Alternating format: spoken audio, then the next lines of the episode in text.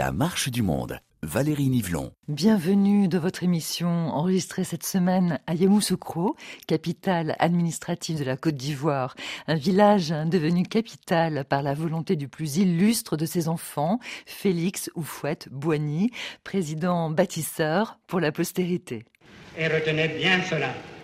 Je ne suis pas candidat à la présidence à vie de la République de Côte d'Ivoire. Je compte sur vous pour me permettre de me retirer un jour à Yamsoukro.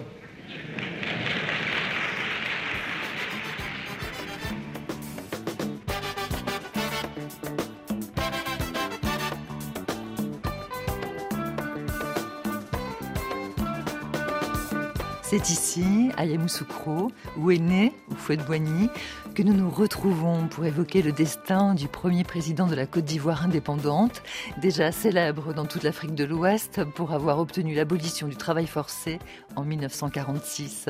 Ministre du gouvernement français en 56, premier ministre de Côte d'Ivoire en 59, c'est à lui que revient légitimement la proclamation de l'indépendance en 1960. Fort de ses combats contre les injustices de la colonisation, Oufouette Planteur a fait de Yamoussoukro un laboratoire agricole. Devenu président, Oufouette bâtisseur, rêve de transformer Yamoussoukro en ville modèle, vitrine du génie africain. Grandes écoles, hôpitaux, mosquées, basiliques, palais, mais à quel prix et pour quel succès? Oufouette Boigny et Yamoussoukro, une histoire capitale. C'est le second épisode de notre documentaire proposé par Valérie Nivelon et réalisé par Sophie Janin.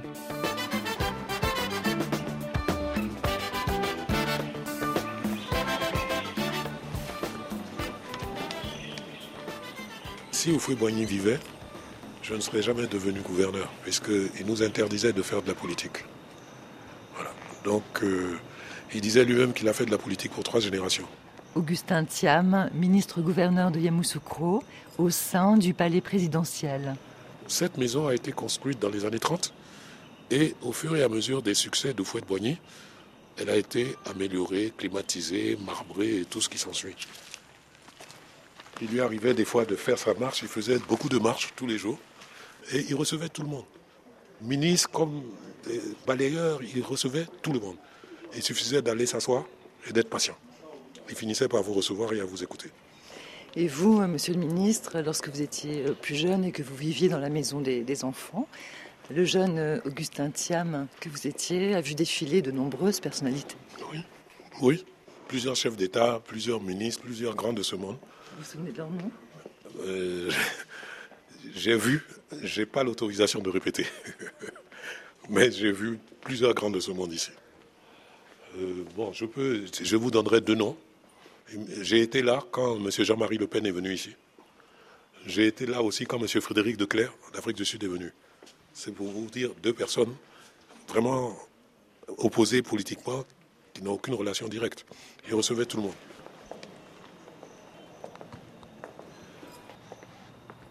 Il y a encore je vais vous emmener dans un endroit un peu particulier où il y a une salle de réunion qui a été construite aussi par le président Fouette-Boigny.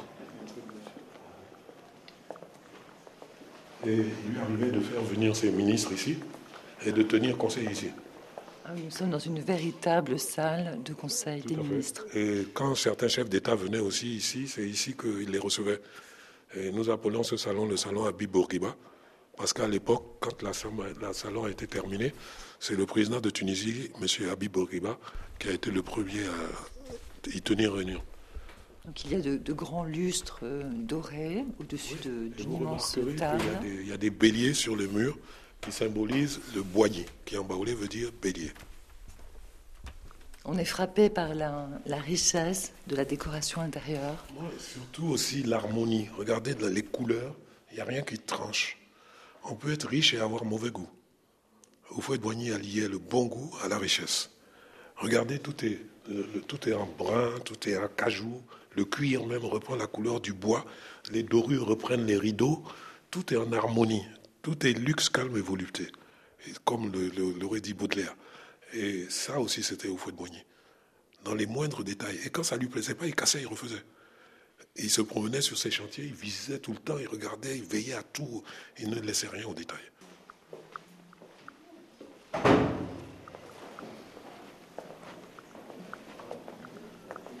Voilà le bureau du président au de Boigny.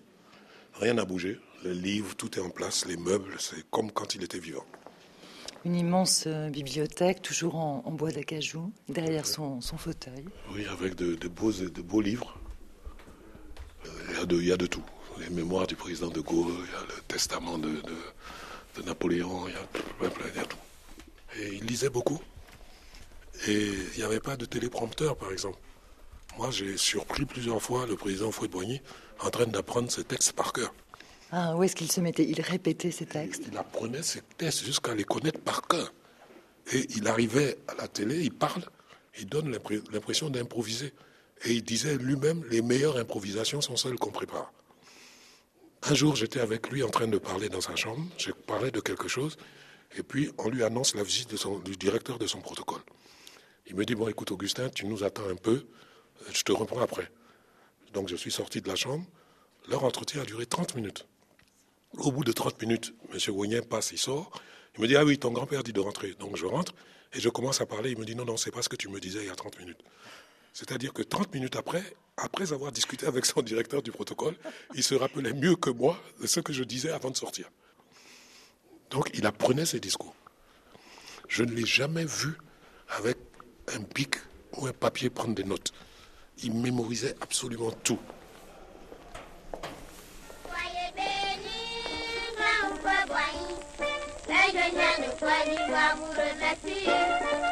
Soyez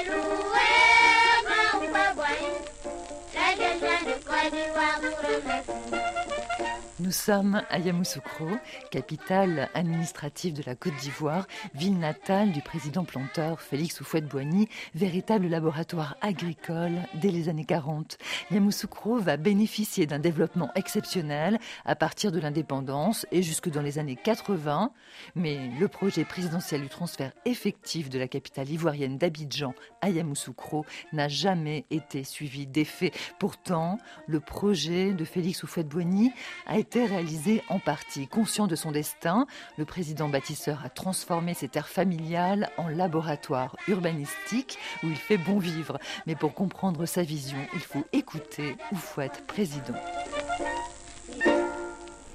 En vertu du droit inaliénable qu'a tout peuple de disposer de lui-même, je proclame solennellement en ce jour béni du 7 août 1960 l'indépendance de la Côte d'Ivoire.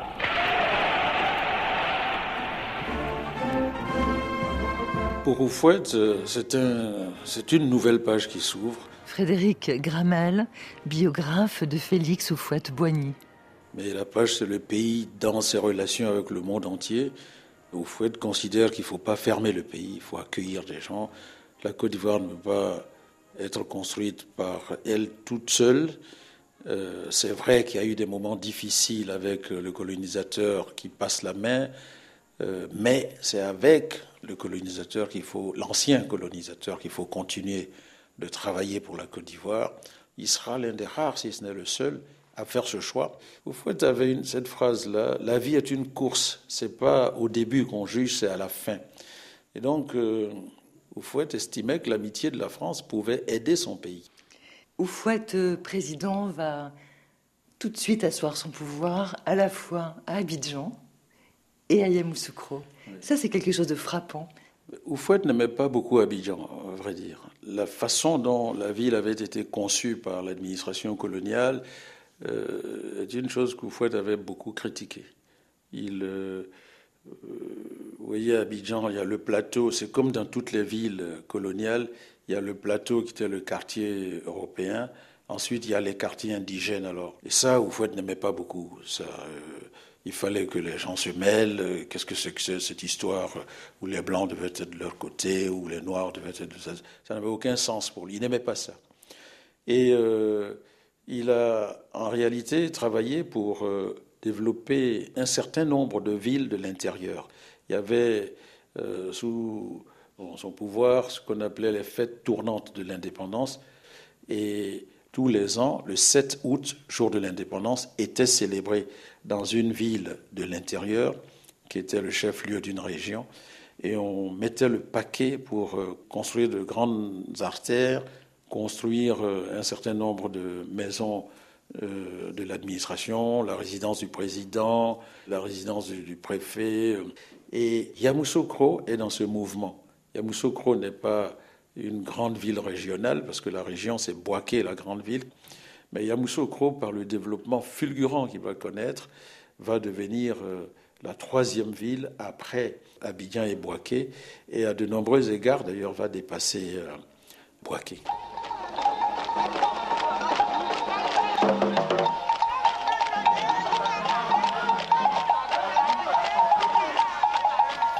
disait qu'il a voulu montrer ce que un Africain peut faire le génie africain peut faire. Il dit que nous avons hérité de villes coloniales comme Abidjan. Jean-Noël Loukou, historien. Et donc il fallait faire euh, une ville dissociée, la capitale économique de la capitale politique et administrative.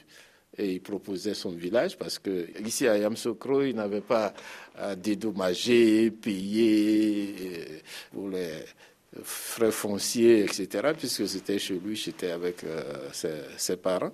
Donc il avait toute la latitude pour faire la grande ville que vous voyez. En plus, la ville est au centre, presque au centre de la Côte d'Ivoire. Pour quelqu'un qui vient de Korogo pour faire des démarches administratives, c'est beaucoup plus simple d'arriver sur Yamsokro que de descendre jusqu'à Abidjan. Il ne voulait pas une ville tentaculaire, il ne voulait pas une ville avec la pollution industrielle, il ne voulait pas de grands immeubles. En principe, jusqu'à présent, on ne doit pas dépasser la basilique qui fait 156 mètres. Et puis, il fallait une ville verte, aérée. C'est ce qu'il a fait. Jean-Noël Loukou, vous qui avez beaucoup côtoyé le président Félix Houphouët-Boigny, comment vous parlait-il de Yamoussoukro? Où nous nous trouvons en ce moment même, entourés par ces grandes avenues, par ces grands monuments, par ces forêts. Comment le président vous parlait de sa ville? Avec beaucoup de passion, parce que je pense que c'est son chant du cygne, Yamsokro. Euh, je pense que c'est la dernière trace qu'il voulait laisser. En même temps, il faisait quelque chose de, nouveau parce que la plupart des villes ivoiriennes sont nées de la colonisation, Abidjan, Bassam, Benjerville. Mais là, c'est une ville qui a été vraiment conçue par un Ivoirien. Bien sûr, il avait les idées, les grandes idées que ingénieurs et techniciens traduisaient, bien sûr, sur le terrain, mais c'était pour dire, voilà ce qu'un Africain, un peu comme Washington l'a fait. Oufouette avait une vision de ce que la ville pouvait être. Frédéric Gramel, biographe de Félix Oufouette-Boigny il trouvait Abidjan étouffant. Et, donc, il voulait qu'à Yamoussoukro, on respire. Il voyait Yamoussoukro, il l'a dit un jour, vous voyez Yamoussoukro comme Washington. Il a dit que l'homme politique euh, qu'il admirait le plus au monde, il avait une très grosse vénération pour le général de Gaulle, mais l'homme politique qu'il admirait vraiment, c'était le président américain George Washington, qui euh, s'est battu pour l'indépendance de son pays, qui a donné à son pays même sa constitution et qui euh, a donné ses terres à, son pays pour que ces terres deviennent la capitale de son pays. Vous l'a dit devant la presse euh, américaine d'ailleurs, mais au Canada. Et euh, portait le même rêve pour Yamoussoukro. Mais évidemment, il n'en parlait pas. Donc il ne dit pas clairement ce qu'il veut pour Yamoussoukro, mais on, le devine déjà entre les lignes. C'est d'ailleurs deux ans après, seulement en 1980, que euh, euh, la proposition va être faite de transférer la capitale ici. Je me propose, dans deux ans, trois ans plus tard, de tracer la véritable ville de Yamoussoukro. Une rue centrale de plus de 100 mètres, 100 mètres de large. Le trottoir, quatre rangées d'arbres, la rue garage de 8 mètres, un autre trottoir, deux autres rangées d'arbres, la rue riveraine de 7 mètres, le trottoir et ensuite les maisons qui doivent s'implanter à au moins 5 mètres de la rue pour donner un dégagement de plus de 200 mètres. Et c'est Oufouet lui-même qui trace les grands axes de circulation de la future capitale administrative de la Côte d'Ivoire, totalement disproportionné à l'époque avec la petite ville de Yamoussoukro. Donc il commence par ouvrir de grandes avenues. Comment vous comprenez ça, Jean-Noël Lecou il a toujours dit que la route précédait le développement, donc euh, il fallait faire euh, le tracé de la ville, et c'est justement avec les, grandes avenues qu'on avait le dessin, le plan global de, de, la ville. Les bâtiments se construiront après, de chaque côté de ces grandes avenues. Donc c'est un plan un peu à l'américaine. Tout à fait, tout à fait. En ce qui concerne le, développement de, Yamoussoukro, euh, lorsqu'on regarde euh, les chiffres dans les années 70-80, Yamoussoukro euh, avait reçu plus de 10% des investissements publics urbain. Et cela fait partie aussi euh, des raisons pour lesquelles le projet a pu être aussi euh, critiqué par un certain nombre de, détracteurs, de reprocher au président en quelque sorte de privilégier sa ville. En ce qui concerne votre travail d'historien, qu'est-ce que vous pouvez nous dire sur euh, ce développement du Yamoussoukro A-t-il été au détriment du développement d'autres villages ivoiriens? Bon, c'est une critique qui a été faite, mais Oufouet, c'était quelqu'un de, de, déterminé. Quand il voulait atteindre euh, ses objectifs, il, ne lésinait pas sur les moyens. Il voulait faire de son village la nouvelle capitale politique et, administrative. Et il y a mis les moyens. Et à l'époque, il avait les moyens de sa politique avec euh, les spéculations café, cacao, qui avaient des coûts relevés et donc il lui permettait d'avoir euh, les ressources financières qu'il fallait pour son projet. Oufouet disait quand il a fait sa basilique, qui a été critiquée en Occident, ils veulent que nous restions dans nos cases. Or, il estime que l'histoire est progrès.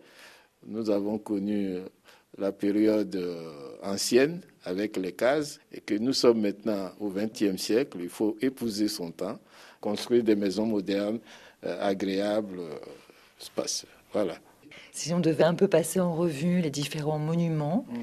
symboliques, les différents monuments remarquables de Yamoussoukro, quel symbole serait associé à, chacun des monuments? Jean-Noël Lecou. Commençons par le plus emblématique, la basilique Notre-Dame de la Paix. C'est l'expression religieuse de son idéal de paix. Il y a ensuite la maison où nous sommes actuellement, la Fondation Félix Boigny, qui est l'expression profane justement de sa quête euh, permanente euh, de paix. Nous avons les grandes écoles qui, pour lui, n'y est de richesse que d'hommes formés, et donc euh, ça traduit cette philosophie-là. Les palais des hôtes on a construit le Palais des Hôtes à l'occasion de la première visite officielle du président Valéry Giscard d'Estaing, qui lui rendait hommage en venant faire sa première visite euh, en Côte d'Ivoire. Il voulait pour euh, cet hôte de marque un palais à sa dimension.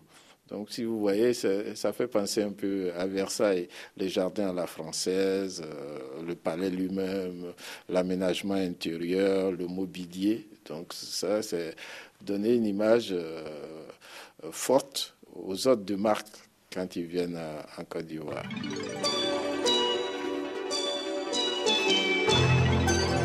Je vous rappelle que c'est demain que Valéry Giscard d'Estaing rentrera de son voyage officiel en Côte d'Ivoire, un voyage qui aura contribué à resserrer un peu plus les liens déjà profonds qui existent entre Abidjan et Paris.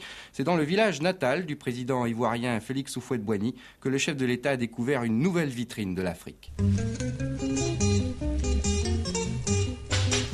Veut comprendre la Côte d'Ivoire et sa réussite, on ne peut pas la comprendre au travers du langage des chiffres il faut venir ici, à Yamoussoukro, où est enfoui un secret. Et c'est de ce secret que je voudrais parler et que je voudrais dévoiler à ceux qui ne le connaissent pas encore. Et cette connaissance, ce secret, c'est celui du village, qui est dans tout le continent africain la base et le fondement de la réalité sociale et de la personnalité authentique de l'Afrique. La réussite de la Côte d'Ivoire n'est pas un miracle venu de l'extérieur, mais l'épanouissement d'un peuple qui a su rester fidèle à lui-même et qui a choisi le progrès dans la continuité plutôt que la rupture dans le déchirement.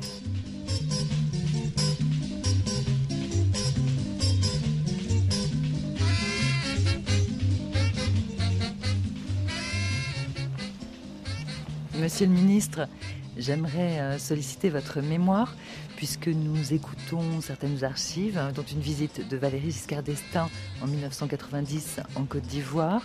Et Giscard a été le premier à avoir été reçu en 1978 au Palais des Hôtes. Oui, parce qu'en fait, le président Houphouët-Boigny avait construit ce palais et le président Giscard arrivait.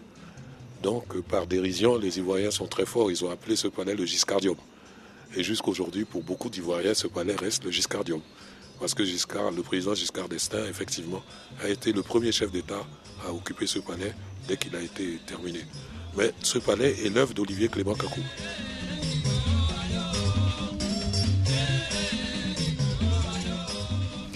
Vous euh, qui euh, avez été euh, pendant des années et des années dans l'intimité du, président Fouette-Boigny, quel souvenir vous avez de, de, ces talentueux architectes qui sont venus réaliser en quelque sorte la, vision de Fouette Il y avait un autre avant Clément Cacoub qui s'appelait Yvon Lebelec, qui était breton, je crois.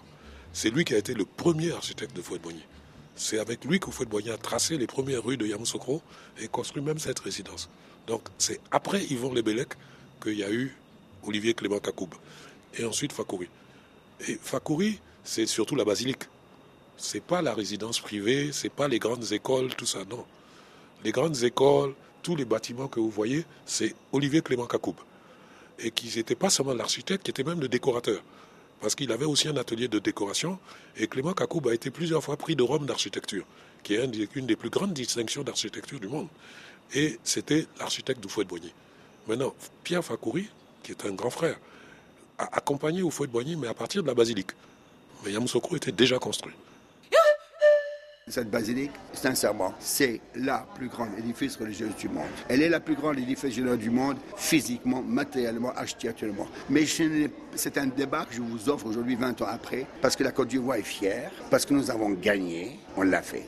Monsieur Fakou, on peut me dire, mais pourquoi vous étiez obligé de faire plus grand que Saint-Pierre de Rome? Parce qu'il y a des rumeurs qui disent qu'on ne peut pas être plus haut, on ne peut pas être plus grand, parce que c'est la référence catholique. Donc c'est quand même un crime de lèse-majesté d'oser affronter Saint-Pierre de Rome. Vous savez, vous vous trompez sur Saint-Pierre de Rome tous les clochers. Simplement celui de Strasbourg ou celui d'autres font 180 mètres, quand Saint-Pierre de Rome fait 130 mètres. Je pense que la hauteur, la grandeur, c'est une chose révolue par Rome. Mais non, en aucun cas on a voulu dépasser Rome. Mais on l'a dépassé parce que l'architecture nous a permis d'aller beaucoup plus loin, beaucoup plus fort que ce qu'ils ont pu faire. D'ailleurs, ce qu'ils ont fait à l'époque, c'était incroyable. Ce que nous en faisons aujourd'hui, c'est assez incroyable.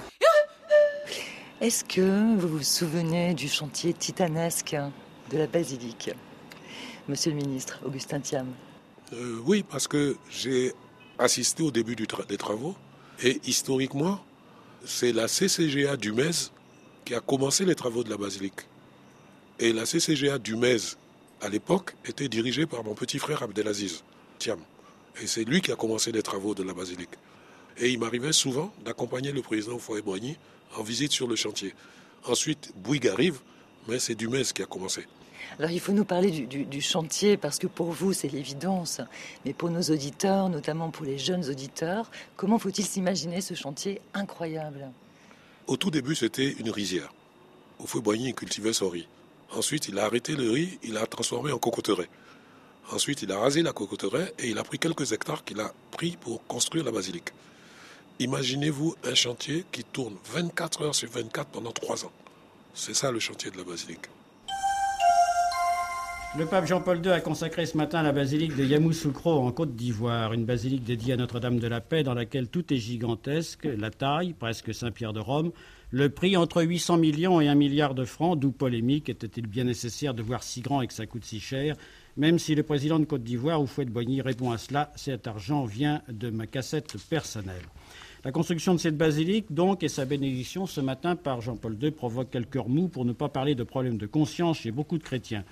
Il y a ceux qui disent, certes, l'Église catholique doit manifester sa présence de la façon la plus éclatante qui soit en Afrique, surtout devant la montée de l'intégrisme, Mais le moment est peut-être mal choisi, surtout dans un pays dont les étudiants sont récemment descendus dans la rue pour protester contre l'omnipouvoir d'Oufouet-Boigny et la misère des Ivoiriens. Et puis il y a ceux qui ajoutent une basilique, certes, mais pourquoi de cette grandeur? Pourquoi cet étalement de richesse? Pourquoi cette bénédiction par le pape lui-même? Alors que celui-ci ne cesse de lancer des appels pour qu'entre l'Est qui se libère et le Golfe qui inquiète le monde, on n'oublie pas l'Afrique qui sombre dans un marasme économique tel qu'elle n'en a jamais connu. Les relations entre l'Église ivoirienne et Félix Houphouët-Boigny sont complexes et pour les comprendre, il faut revenir à l'indépendance, à l'époque où Félix Houphouët était encore soupçonné d'être un communiste par les catholiques. D'ailleurs, en 1960, la Côte d'Ivoire ouvre des ambassades dans de nombreux pays, sauf au Vatican. Néanmoins, et ce n'est pas le seul paradoxe du président, Houphouët considère Monseigneur Yago, qui est le tout premier évêque de Côte d'Ivoire, comme sa conscience morale. Monseigneur Yago et Oufouette euh, avaient des relations tout à fait difficiles. Frédéric Gramel, biographe de Félix Oufouette-Boigny. Mais en même temps, euh, Oufouette avait beaucoup de considération pour Monseigneur Yago parce que euh, dans un environnement où euh, Oufouette avait une légitimité historique, où il avait une notoriété, Monseigneur Yago était l'homme qui lui disait non, faut pas aller dans cette direction, faut pas aller dans cette direction. Et justement, Monseigneur Yago va oser affronter Oufouette dans les années les plus sombres de sa présidence. Alors, ça va exploser vraiment en 1963. 1963, Oufouette euh, lance un grand coup de filet pour euh, mettre en prison tous ceux qu'il considérait comme des obstacles à son pouvoir. Et euh, en 1964, une deuxième vague d'arrestations et un ami de Monseigneur Yago, qui s'appelle Ernest Boca, est arrêté et jeté en prison à Yamoussoukro. Il avait été au gouvernement, garde des Sceaux. Et il trouve la mort quelques jours après son arrivée en prison. On avait dit que Boca s'était suicidé en prison et Monseigneur Yago estimait que ce n'était pas vrai. Ça a créé une très très très grosse tension entre Oufouette-Boigny et Monseigneur Yago. À l'époque, les règles de l'Église n'autorisaient pas à célébrer une messe de défunts pour les suicider. Monseigneur Yago n'avait donc pas ni dit la messe, ni autorisé qu'un prêtre dise la messe, mais il était allé s'incliner sur la dépouille de Boca. Et tout le monde a compris que la thèse du suicide, qui était la thèse d'Oufouette, n'était pas crédible. Et Oufouette veut absolument, après avoir euh, amené tous ces gens vers un parti unique, il veut absolument taire au sein du parti unique, au fond, veut taire toutes les velléités possibles, potentielles qui peuvent surgir, parce que c'est un jeune président, il n'est pas encore euh, solidement assis, donc euh, j'allais dire que c'est un mouvement un peu normal qu'on a observé un peu partout. D'ailleurs, on l'a observé au Libéria, on l'a observé en Tunisie avec Bourguiba, on l'a observé euh, au Sénégal avec Senghor. Est-ce que c'est un moment de peur? On est quand même très surpris des mots qu'il utilise. Vous relatez dans votre livre, Frédéric Gramel, la façon dont Félix Houphouët-Boigny s'adresse aux prévenus la nuit du 31 janvier 1963. Je vous recite la phrase, hein, si vous voulez la donner. J'enterrerai tous ceux qui rêvent de prendre ma place. je ne veux pas répéter ces mots, ils étaient forts. Houphouët était souvent fou de rage, fou de rage. Donc il y a eu des moments de peur, effectivement, mais en 1963, il y a eu un seul mort. Il y a eu un seul mort, c'était Ernest Boca. Donc, je pense que c'est une crise qui a été globalement bien gérée. Si on, la regarde, cette crise-là, par euh, le nombre de morts, je pense que c'est une crise qui a été globalement bien gérée. Mais il, a été très violent dans le traitement des gens qu'il a arrêtés pour, euh, au fond, euh, intimider les autres. Et en général, les gens avec lesquels j'ai parlé, euh, qui ont vécu ces événements terribles, ont apprécié le calme qui est venu après, parce que ça a permis à la Côte d'Ivoire de se développer. Oufouette disait que la paix était le préalable du développement il voulait absolument atteindre cette paix favorable au développement par tous les moyens. Oufouette est donc revenu à la raison. Libération des prisonniers, dédommagement, réhabilitation. Après 1967, plus aucun prisonnier politique sous son règne. Du coup, à Yamoussoukro, aucune trace de la prison construite en 1964 pour incarcérer les opposants. Mais en cherchant bien, je me retrouve devant le plus grand groupe scolaire de Côte d'Ivoire, baptisé Ngokro, le nom du village ancestral d'Oufouette. Bien, nous sommes euh, au groupe scolaire Ngokro. Je suis Kwame Kwadio Lambert, directeur de l'EPP Ngokro 12. C'est une école euh, qui porte la mémoire de l'histoire de Yamoussoukro et de l'histoire du président Félix Houphouët-Boigny avec Yamoussoukro. C'était quoi ici dans les années 60 Bien, au début, l'histoire de cette école, euh, c'est que c'était d'abord la prison, la prison d'Assabou. Il y a des bâtiments qui datent encore de l'époque de la prison. Voilà, nous avons ces trois bâtiments. Euh, c'est devenu un camp militaire.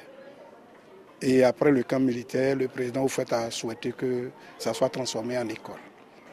Je suis M. Timothée Quadio, conseiller pédagogique du groupe scolaire Ngokro. C'est pas banal hein, non. pour euh, un enseignant comme vous de se retrouver dans une école qui a été construite euh, sur une prison. Oui, pour nous, oui, c'est un symbole pour dire qu'il faut aller vers l'éducation. Il faut toujours tendre vers l'éducation parce que c'est à partir de l'éducation qu'on peut euh, forger les générations futures. Est-ce que pour vous, le président Oufouette Boigny était un éducateur? Ouais, au-delà d'être un éducateur, le président, pour nous qui avons eu la chance de le connaître, c'était un sage. Alors, quand quelqu'un est sage, il éduque quelque part. donc, euh, il reste pour nous euh, une icône, une icône qui était euh, en son temps le garant de la paix. C'est un monument. Le président Fauboyen, c'était quelqu'un. Pour parler comme les Ivoiriens, c'était vraiment quelqu'un.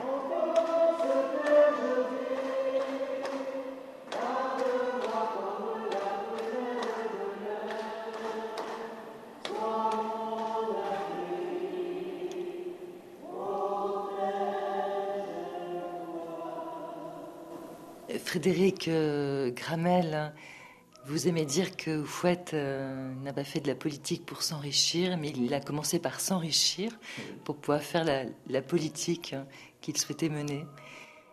En ce qui concerne euh, le projet de, basilique, vous qui vous êtes également penché sur la biographie de, de Monseigneur Yago, comment vous comprenez que le chef d'État de la Côte d'Ivoire, donc le chef d'État de tous les Ivoiriens, décide de monopoliser son énergie et son argent dans la construction d'une basilique catholique.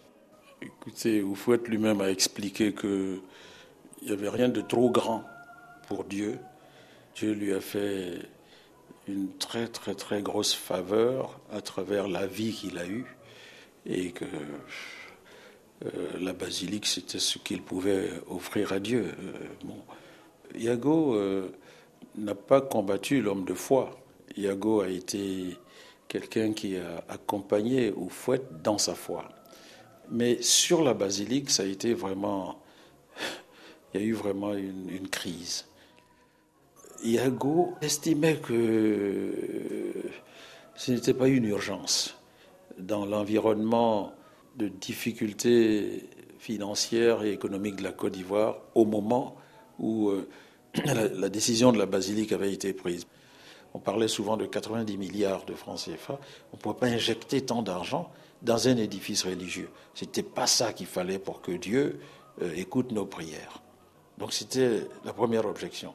La deuxième objection qu'il faisait, c'était est-ce qu'Oufouette pouvait euh, favoriser l'Église catholique à travers une réalisation aussi importante sans exposer justement les chrétiens catholiques euh, à la vindicte des autres. Et est-ce que ce n'était pas injecté dans la population des germes de, division?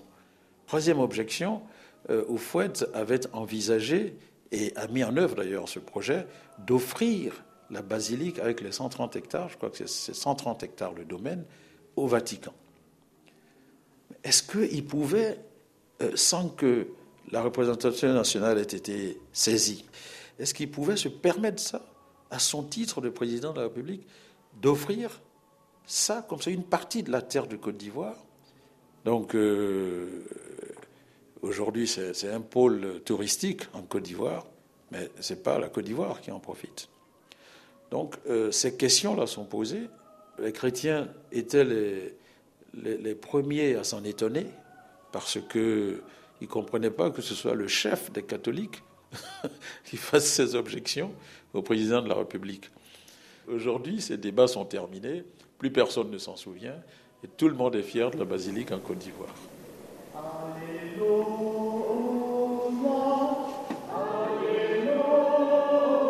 Vous écoutez RFI, la marche du monde. Alors, je suis le père Jean-Paul Acabrou, donc je suis incardiné au diocèse de Strasbourg, en France. Et euh, venir ici, en ce lieu qu'est la basilique de Yamoussoukro, est pour moi euh, un moment de joie et de grâce. Voyez-vous, tout lieu a été bâti, et ici on, sait, hein, pour toute la nation ivoirienne, ce qu'on doit au président Félix Oufouet-Boigny. Euh, on dit pour savoir où est-ce qu'on va, il faut savoir d'où est-ce qu'on vient. Et donc ce souvenir de sa figure historique, c'est aussi un moment euh, fort pour une nation, mais qui ne doit pas nous empêcher de pouvoir aussi euh, bâtir le présent. Et c'est tout cela qui fait une histoire. Pour ceux qui n'ont pas la chance de découvrir la basilique de Yamoussoukro, est-ce que l'on peut dire un mot peut-être sur la couleur de la coupole, sur les couleurs des vitraux? Qu'est-ce que cela vous inspire, ce choix de couleurs, notamment du bleu de la coupole? Le bleu qu'on peut voir à Chartres, comme à Rome, comme dans bon nombre de basiliques en Sicile, est justement le symbole de la paix. Et, le symbole aussi de la Vierge Marie. Et le ciel aussi. Un appel à, lever nos regards justement de nos besoins temporels, de nos soucis, pour se tourner vers une autre espérance, justement Dieu.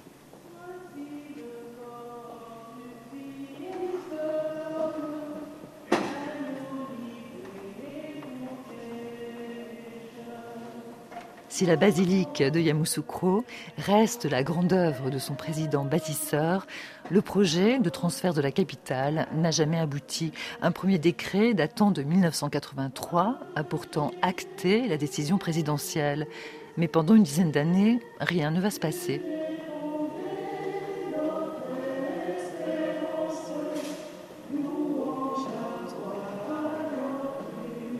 Parce qu'il y a eu la baisse du cours des matières premières, donc il n'avait plus les moyens de sa politique. Jean-Noël Loucou, historien. Pour faire ce projet-là, il a préféré ne pas emprunter. C'était les ressources ivoiriennes qui servaient à ce projet. Dès lors qu'il n'avait plus de ressources financières, le, projet ne pouvait plus avancer. C'est ça qui explique. Mais comme je vous le dis, vous faites c'est quelqu'un de déterminé. S'il avait eu ces moyens, il aurait fait tout ce qu'il fallait pour que le projet soit une réalité.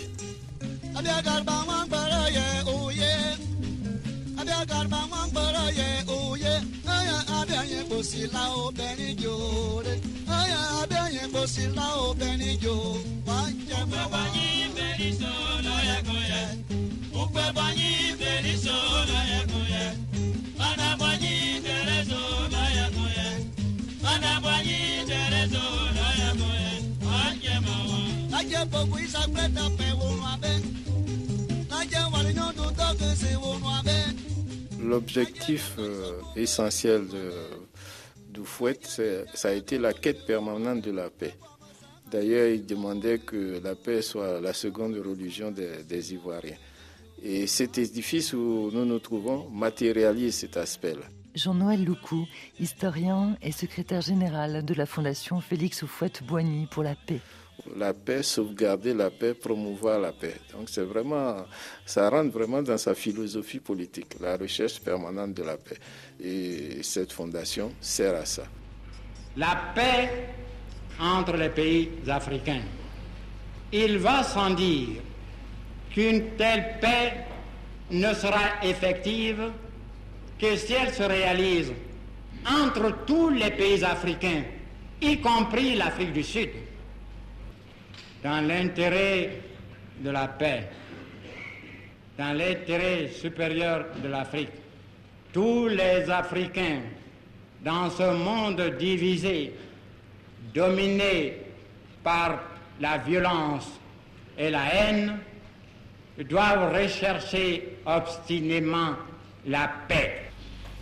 Ici, euh, de nombreux ouvrages, de nombreuses archives qui retracent euh, le parcours politique euh, de Fouette-Boigny et également la mémoire de cette recherche de, de la paix à, travers un, certain nombre de, de soutien que la Côte d'Ivoire, Fouette a manifesté. On pense par exemple à ce combat contre l'apartheid en Afrique du Sud, ce soutien à Mandela, mais à la façon de Fouette-Boigny. Oui. Oufouette euh, avait l'expérience politique et donc il savait qu'un combat se mène sur plusieurs fronts, diplomatiques, politiques et, militaires. Et c'est ce qu'il a fait pour l'Afrique australe. Vous remarquerez que les responsables de ces mouvements de libération qui sont arrivés au pouvoir, aucun n'a jamais critiqué Oufouette. Si vous lisez l'autobiographie de Jean Nujuma, qui a été le premier dirigeant de la Namibie indépendante, il dit tout ce que Oufouette a fait pour eux. Et ce n'est pas seulement pour la SWAPO, il a fait également pour l'ANC. Oufouette Boigny prenait le dialogue avec l'Afrique du Sud quand tout le monde disait euh, embargo, apartheid, non. Le ministre gouverneur Augustin Thiam, petit-neveu de Fouette Boigny. Et puis, il décide d'envoyer un de ses ministres en Afrique du Sud. Mais qui choisit-il? Laurent Donaf-Logo. Mais à qui Laurent Donaf-Logo est marié? À une blanche, une française. Et il les envoie tous les deux dans un pays d'apartheid où le mariage interracial est interdit. Il aurait pu choisir n'importe lequel autre de ses ministres. Il a fait exprès de choisir un noir marié à une blanche. Donc, tout en disant le dialogue, il parlait aux Africains aussi pour leur dire votre avenir est dans la mixité. Et il annonçait déjà la fameuse nation arc-en-ciel d'aujourd'hui. Et quand M. Mandela est sorti de, prison, une de ses premières visites, c'était à Yamsokro pour remercier Oufouette. Et il y avait un comité de libération de, euh, de l'OUA, l'Organisation de l'Unité africaine. La Côte d'Ivoire était un des rares pays qui était toujours à jour de ses cotisations. Donc, tous ces aspects-là, euh, il les a actionnés simultanément pour pouvoir euh, contribuer à la libération en Afrique australe. Revolution. Young people revolution. Intelligent revolution. Must be African education. We want a revolution. Young people revolution. Intelligent revolution. Must be black people education. School and learn what they are doing. It will open your eyes to the people's situation. Go to school, my brother. I said, go to school. You will understand very soon all the problems of your nation. Va à l'école, mon frère. Le message de Tikenja Fakoli était déjà celui du président Oufouette Boigny. L'ancien élève de William Ponty a investi pour l'éducation en créant les grandes écoles de Yamoussoukro, accessibles aux meilleurs étudiants de la sous-région. 3000 jeunes filles et garçons accueillis gratuitement dans des conditions exceptionnelles sur un campus qui n'a rien à envier aux universités occidentales. Oufouette Boigny a réalisé son rêve panafricain et aujourd'hui le rêve grandit. Bonjour, ça va? Je suis euh, Moussa Abdulkader Diaby, je suis directeur général de l'Institut national polytechnique Félix Houphouët-Boigny depuis euh, le mois d'août 2021. Est-ce que vous pouvez nous décrire l'architecture qui nous entoure, hein, qui est époustouflante? Nous sommes ici euh, sur le parvis en fait du site de l'INP Centre. Là, de ce côté, donc on voit le grand amphi, hein, l'amphi de l'INP Centre, qui est un amphi de 1800 places. Hein. c'est le plus grand euh, à Yamsokro, il y a, après la fondation où il y a un grand amphi de 2000 places, vous avez celui-ci euh, qui, euh, qui est un amphi de 1800 places et qui porte le nom de, du premier directeur de, de l'INSEE, donc Henri Battesti. C'est un amphithéâtre vu de loin qui représente euh, le chapeau de, diplômé. Donc c'est un symbole d'excellence également pour, euh, pour l'INPHB. Moussa Diaby, venez de, de rappeler le rêve de Fouette. Quel est votre rêve? Euh, je, pense qu'on est sur un projet INPHB qui est un projet inachevé. Et je le disais, le président Fouette est parti en 93. Nous sommes euh, aujourd'hui en 2023. Il n'y a pas une pierre qui a été rajoutée en fait euh, à l'édifice. Mon rêve finalement, c'est que ce campus qui a la possibilité d'accueillir jusqu'à 12 000 étudiants puisse véritablement le faire. Lorsqu'on l'aura fait et lorsqu'on sera arrivé à une capacité de production hein, de près de 2000 diplômés sur ce campus par an, je pense qu'on aura fourni à la Côte d'Ivoire les ressources, en tout cas les ressources dont elle a besoin pour son développement. C'est le rêve.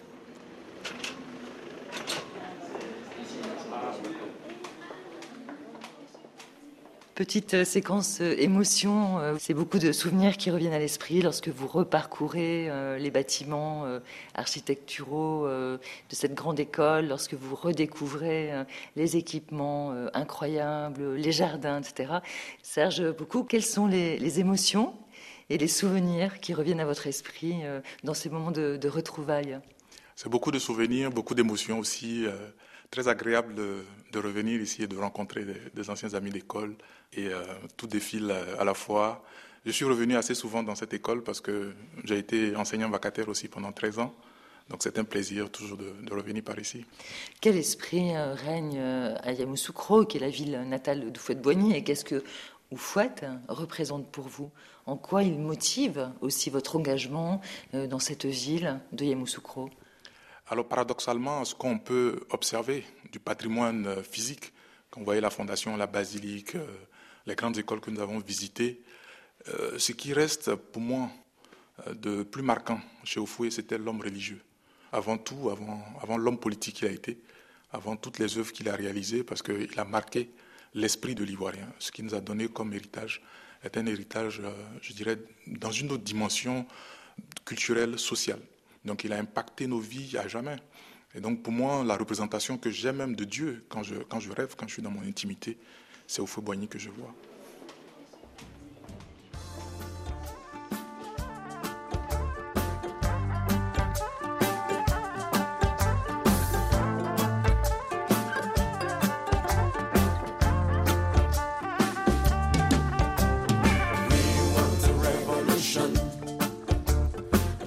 S'achève ce nouvel épisode documentaire de La Marche du Monde, signé Valérie Nivelon et réalisé par Sophie Janin, avec les archives de la radio-télévision ivoirienne et de la fondation Félix Oufouette-Boigny.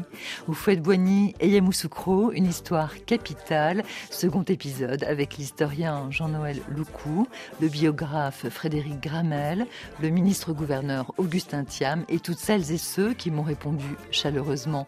Plus d'infos sur la page de La Marche du Monde sur Internet.